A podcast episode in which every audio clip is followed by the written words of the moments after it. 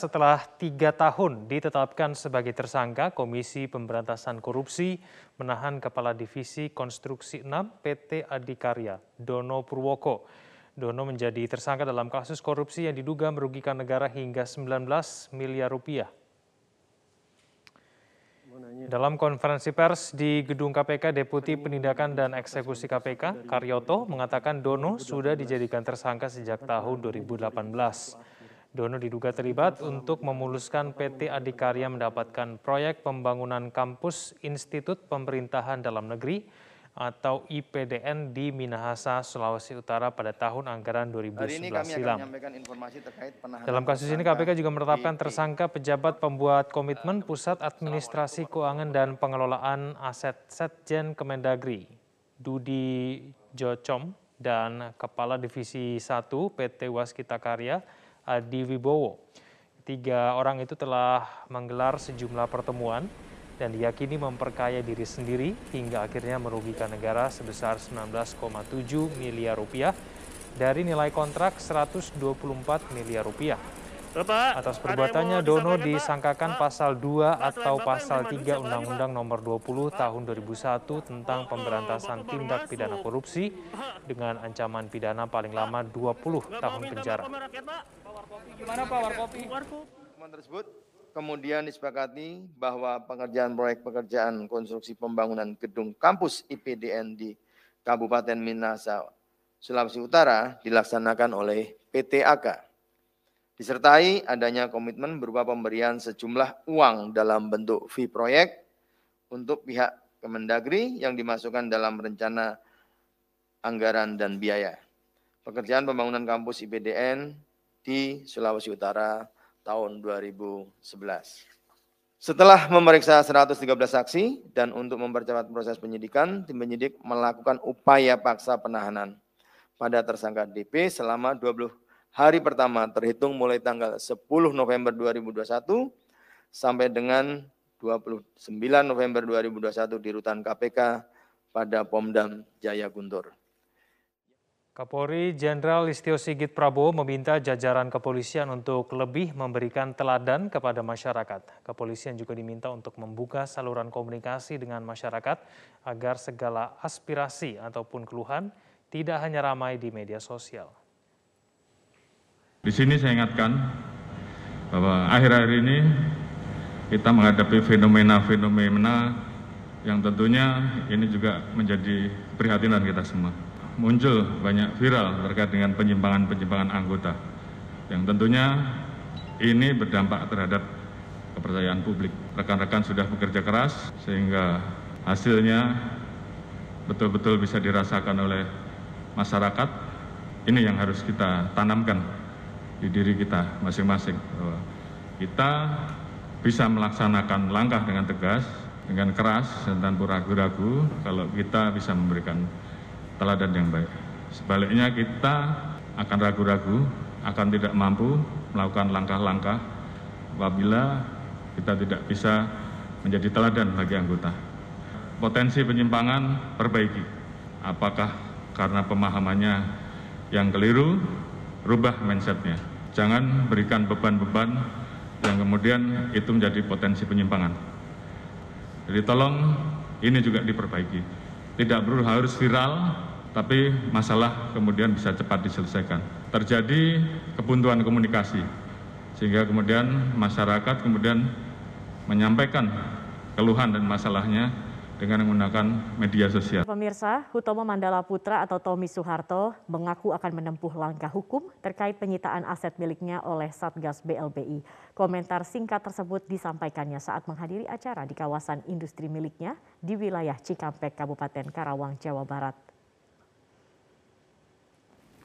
Setelah cukup lama tidak muncul di hadapan publik, Hutomo Mandala Putra atau Tommy Soeharto pada Rabu pagi 10 November akhirnya mendatangi kawasan industri miliknya, yakni kawasan industri PT Mandala Pratama Permai. Kedatangannya untuk melihat secara langsung proses penandatanganan MOU perusahaan miliknya dengan mitra. Saat ditanya terkait kasus dana bantuan likuiditas Bank Indonesia atau BLBI, Tommy Soeharto hanya menjawab singkat, yakni berencana akan membuat langkah hukum. Sebelumnya, Satgas BLBI menyita aset milik Tommy Soeharto di Kabupaten Karawang, Jawa Barat. Aset yang disita tersebut berupa empat bidang tanah seluas kurang lebih 124 hektar.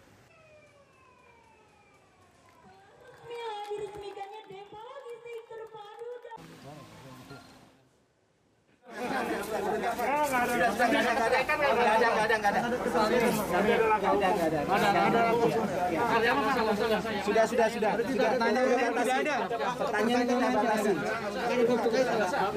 Sudah, sudah. Pemerintah melalui Satgas BLBI menyita empat aset milik Hutomo Mandala Putra alias Tommy Soeharto dengan perkiraan total nilai sebesar 600 miliar rupiah. Penyitaan dilakukan karena Tommy masih belum melunasi utangnya kepada pemerintah Indonesia senilai total 2,374 triliun rupiah.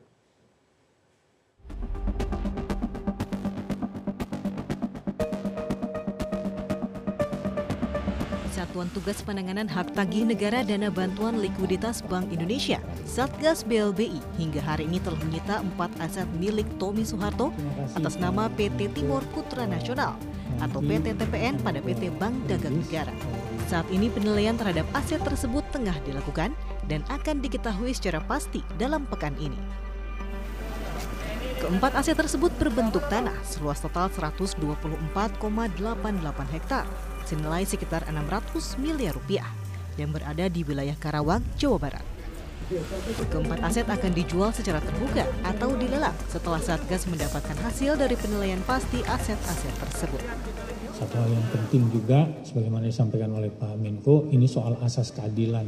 Di masa lalu ada obligor debitur yang sudah memenuhi kewajibannya.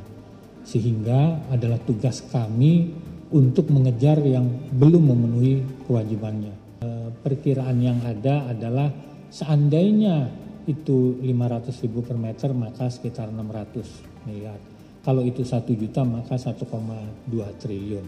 Tapi saya tidak ingin menyimpulkan saat ini eh, berapa hasil penilaiannya karena kami masih eh, menunggu hasil dari eh, penilaiannya. Hingga kini Satgas BLBI telah menyita empat aset milik Tommy Soeharto. Empat aset tersebut berlokasi di tiga desa di Kabupaten Karawang, Jawa Barat atas nama PT Kia Timur Motors dan PT Timur Industri Komponen. Pemerintah menyita keempat aset tersebut karena perusahaan milik Tommy Soeharto belum melunasi utangnya kepada negara sebesar 2,374 triliun rupiah.